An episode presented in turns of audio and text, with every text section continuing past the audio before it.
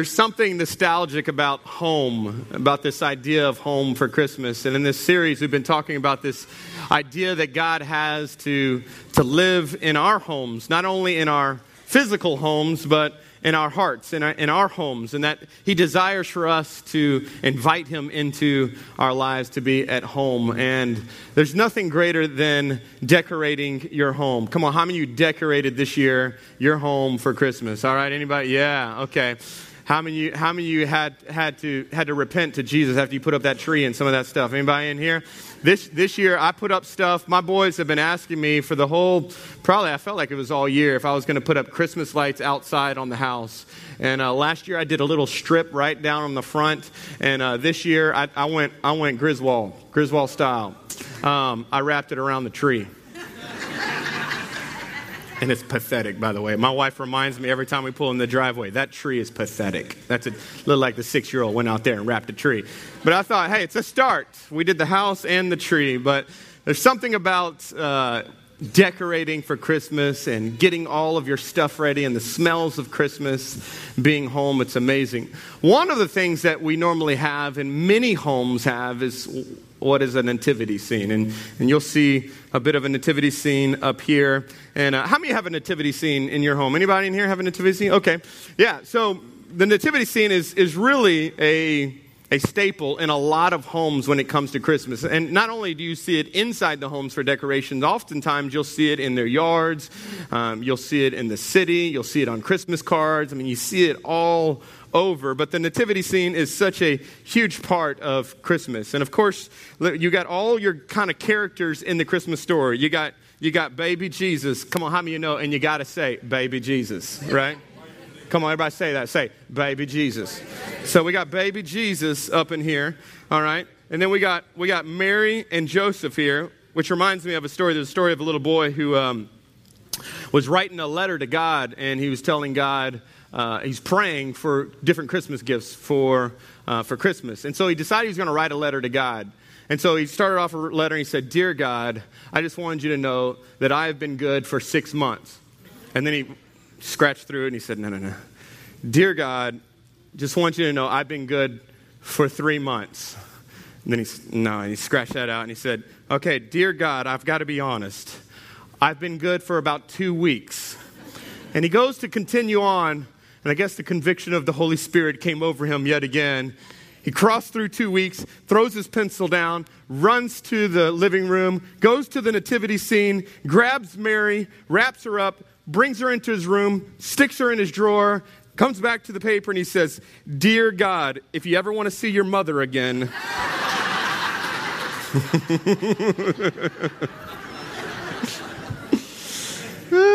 so we got Mary and we got Joseph. That's funny. I don't care what you're saying. That's, that's hilarious. And then we got the shepherds. Think about this the shepherds were some of the lowliest people with the lowliest occupation, and yet God decides to bring the greatest news to the lowliest people. Come on, that'll preach all by itself. That God comes to the lowliest people to give the greatest news of all joy. So you got your shepherds there, and then, of course, you got your wise men. Now, most of us think that there were three people there, but actually, the Bible doesn't tell us if there were only three people there. Y'all know why we think there's only three? Because they brought three gifts gold, frankincense, and myrrh. And, and, and I don't even want to kind of bust your Christmas bubble, but these guys weren't actually at the nativity scene. Do you know that? The wise men didn't show up till almost two years later. So I don't know how they got into the picture. Maybe because they brought good gifts. They're good gift givers. So, like, include them in. So we got the wise men who showed up, and then, of course, we have the animals, the, the camel and the donkey, and, and all of them in this story. Now, the real question is not whether or not if you have a nativity scene like this set up in your house. Some of you may, some of you not. The, the real question we've got to really answer, though, is this is how is this set up in your heart? Because the truth is, the nativity scene really is a really good picture of life. And, and something, there's something in our lives that is at the center of our life. In the nativity scene, it's, it's baby Jesus. Baby Jesus is the center of the nativity scene. But how many know in all of our lives, there's something that's at the center too? We all have something that's at the center of our lives that we revolve our life around, that we draw strength from. And this is what I've learned you can have all of the pieces of the nativity scene, but if you don't have it set up right, it's not right. And I've learned this also in life is you can have all of the things. You can even have Jesus be a part of it, but if it's not in the right place, it's still wrong, right? And I'm, I'm here to tell you that if your life is not working right right now, maybe let's ask the question Am I set up right? We might just not be set up right. What we do is we do have Jesus and we, we do go to church, but it's kind of maybe on the, the outside of things. It's maybe on Sundays. And then what we end up having maybe, let's, let's talk about these. And so you should have some notes. Let, let, me, let, me, let me give you some notes here. So let's talk about the shepherd. Let's put the shepherd in the center. The shepherd is the center. The shepherd represents my job. Shepherds represent my job. This is for all of us in here, most of us that work, 85% of your week is probably summed up with this guy, with your job. 50% of your life will be at a job, by the way. Whoo, better like it. But here's what I've learned in life is that oftentimes we can define ourselves by the job that we have. Let me prove it to you? When you meet somebody new for the very first time, there's two questions that you ask them. First off, what's your name? Second off, what do you do? What do we do? For us, it's, it's, a, it's a status to be able to say, I do this or I do this, or we're embarrassed maybe even of what we do because we feel like there's, there's uh, a security or there's an image that we get based off of what we do and we dedicate our lives and there's many men and women who their life is centered around their work around their job everything is second to the job the kids are second to the job. The marriage is second to the job. The job is first. And can I just tell you this? Your job will make a terrible God.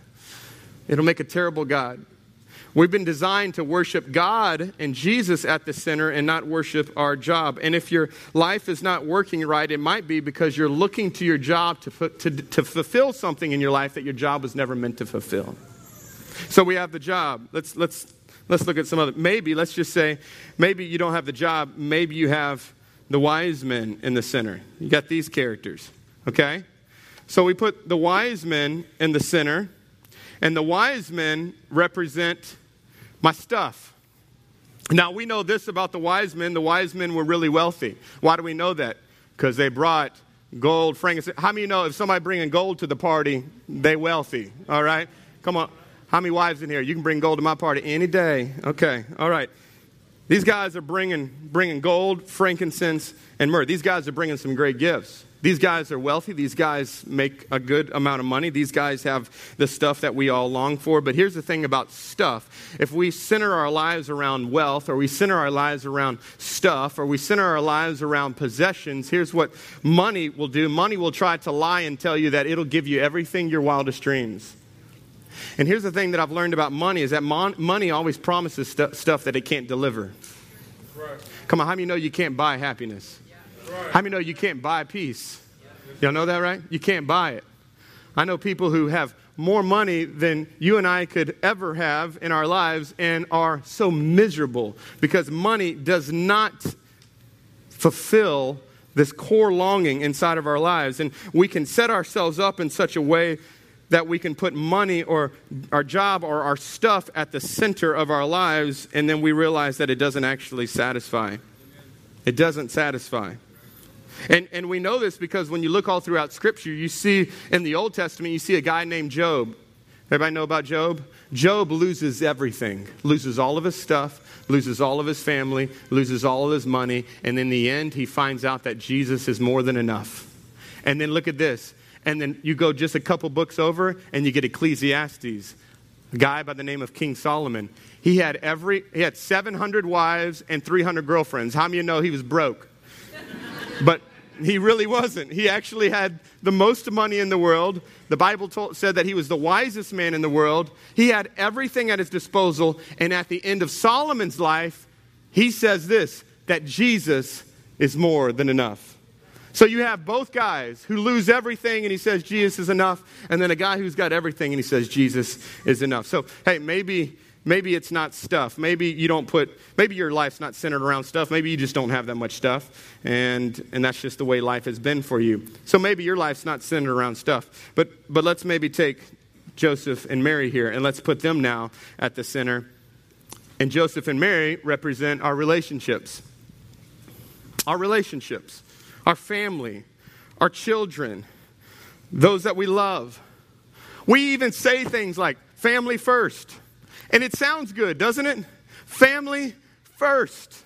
I mean, it sounds great. But can I tell you why? This is why so many people get hurt. Because what we end up doing is we put pressure on people to be something they were never designed to be. We put almost a godlike figure on people. That's why when that man hurts you, it crushes your world because you put way too much pressure on him to be your God. Which, by the way, men make terrible gods. That was your chance, wives. You could have said, All right, amen. Men do, and women do too.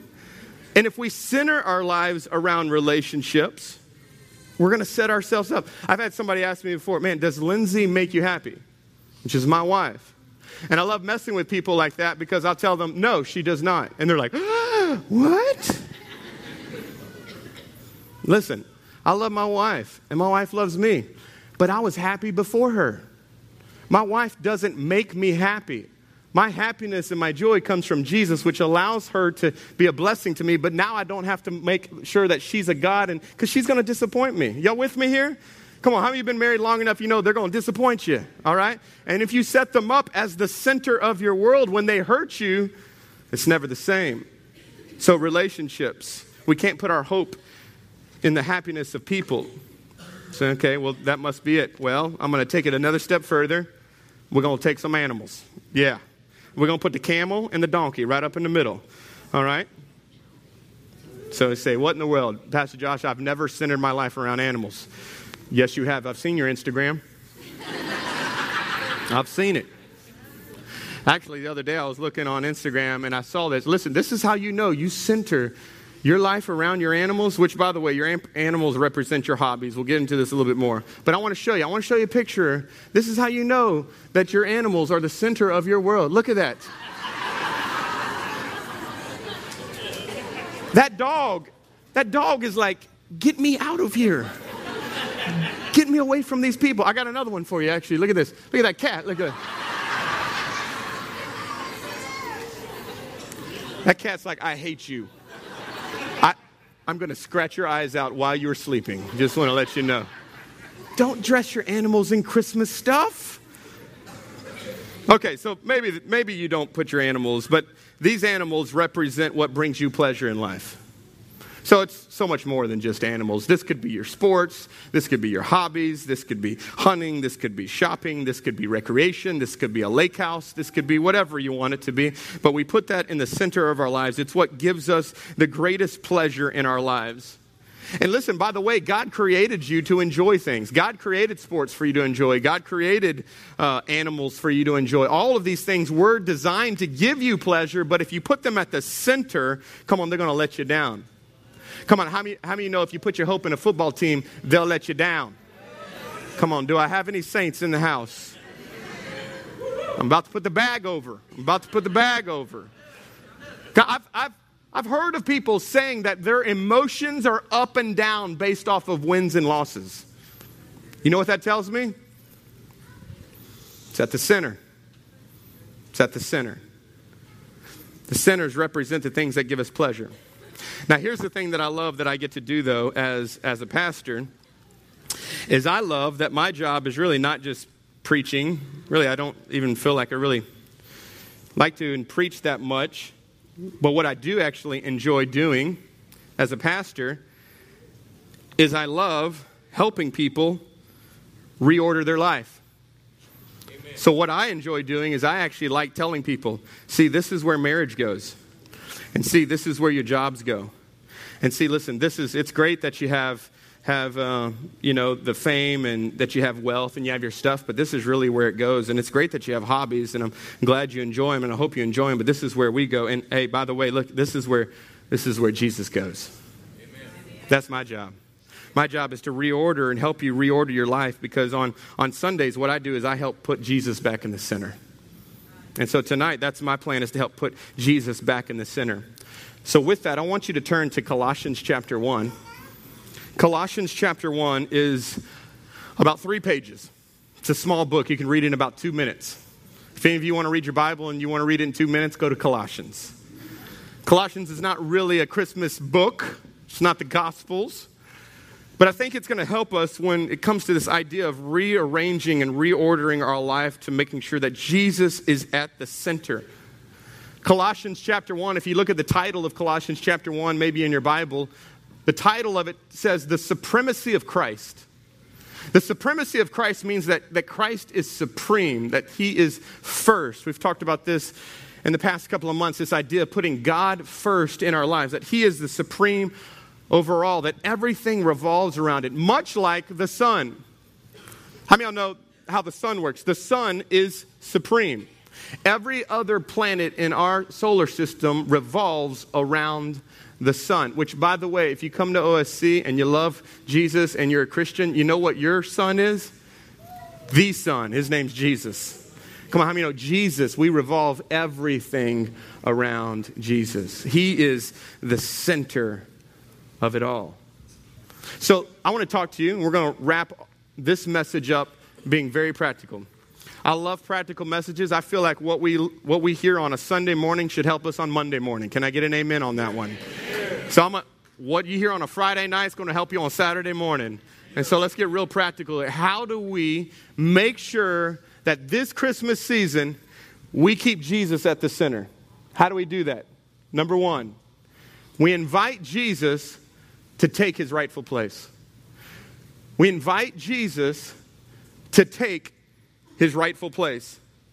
Let's go to Colossians chapter 1, verse 15, and it says this It says, We look at this Son and see the God who cannot be seen. Let's stop there. We look at the Son and see the God who cannot be seen. So there was a time in the Old Testament where they heard of God, they saw the miracles of God, but they never saw God. And so God said, You know what? I'm going to let them see me. And so he comes down, which is the whole reason we celebrate Christmas as a Christ child puts on the form of a man and becomes a baby in a stable for you and I. And then here's the deal God didn't just come just to die on the earth, because if he came only to die on the earth, he would have came down as a man, died on the earth, and then said it's over. But he didn't, did he? He came down as a baby. He lived 33 years. Why would God live 33 years? Because he wanted to make sure that he fully experienced everything that you and I would experience. Why? So it would qualify him to be your best friend. Amen.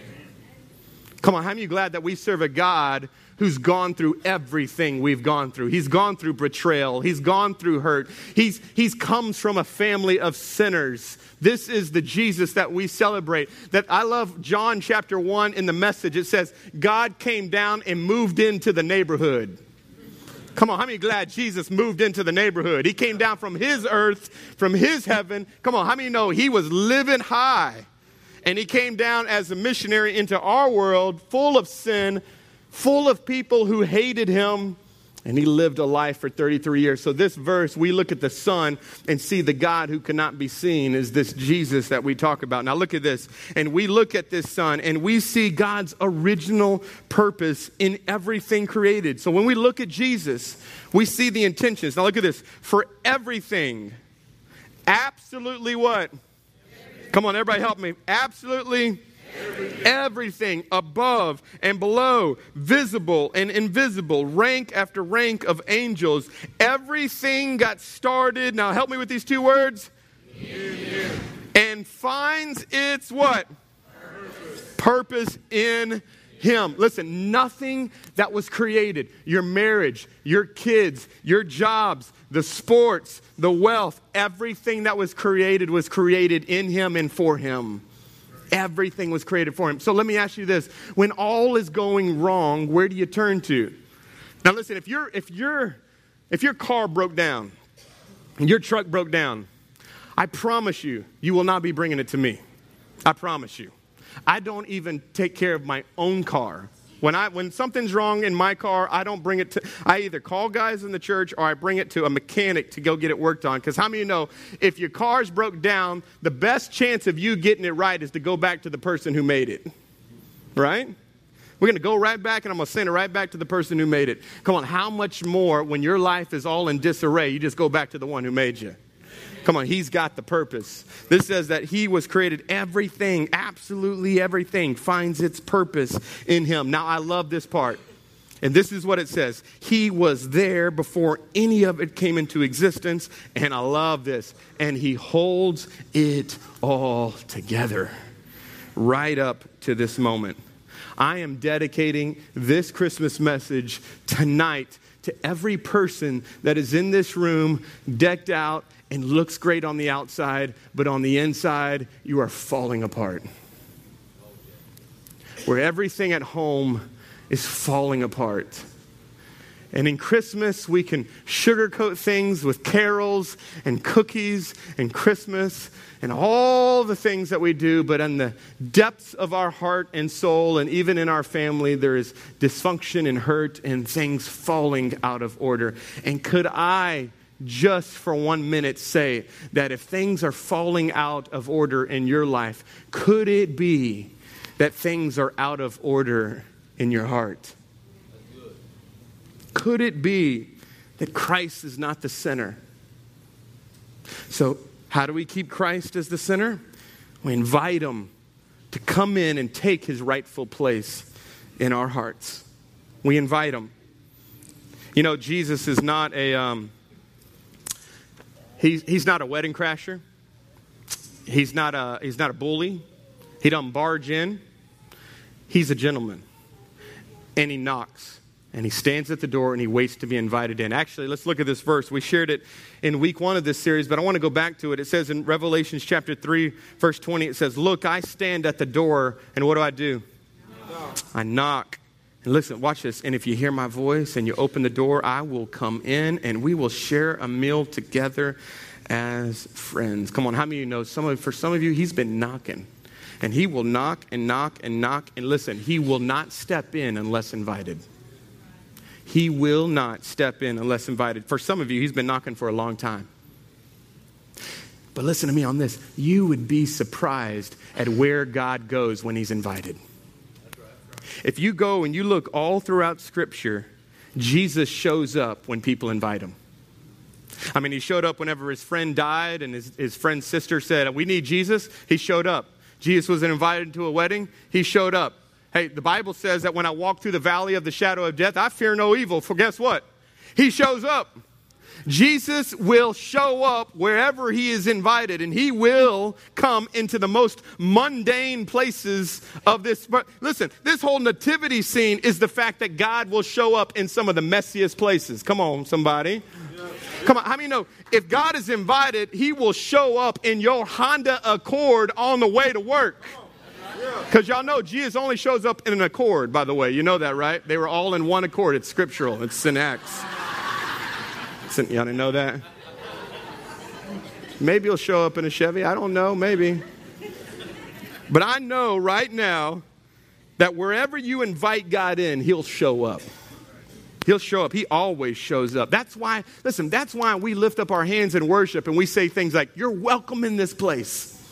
You know what we're doing? You are invited in this place. You are welcome here in this place. And can I tell you right now, a lot of you are experiencing what you're experiencing because of what you've invited. And based off of what you invite is what you have to deal with, by the way. Some of us have to deal with the stress of credit card debt in January because what we invited in December. Come on, can we speak straight? All right?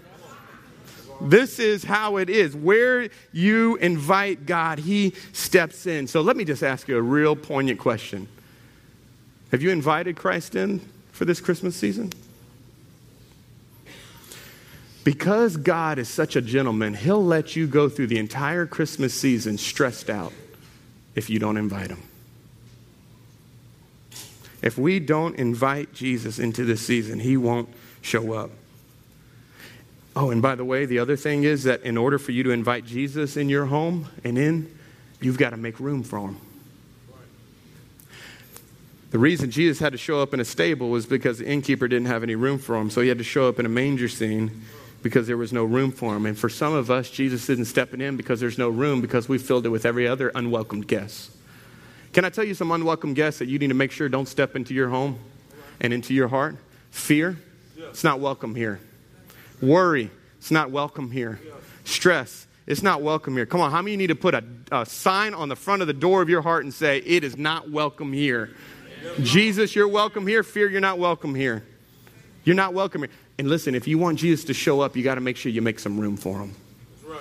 Second one is this. So, first off, we've got to invite him in to the rightful place. And number two is we've got to involve him in every area of our life. We've got to involve him in every area of our lives. When I talk about this, I'm, I'm, what I'm saying is that God doesn't want to be your Sunday God. Y'all listen to me on this. God does not want to be your Sunday from 9 to 10 or 10 to 11 or whenever you go to church time. God wants to be, come on, how many know God wants to be your Tuesday morning God? Yeah. And He wants to be your Thursday afternoon stressed out work job God. And He wants to be, how am I going to deal with these kids? God. He wants to be in every mundane little moment. Come on, how many know Jesus will meet you right there in that kitchen when you're trying to fry that turkey and bake that turkey for all them people that are coming over you don't even want to deal with? Come on, how many know? If we just involve Him, the problem is we don't invite Him and we don't involve Him. We say, God, I got this, and God says, go for it. Come on, how many, how many had your kids go, Yeah, I got this, Dad, I got this, and you're like, okay, you go right on ahead. And they trying and they trying, they trying, they trying, they trying, and they just struggling. And you know you could step in and just take care of it real quickly.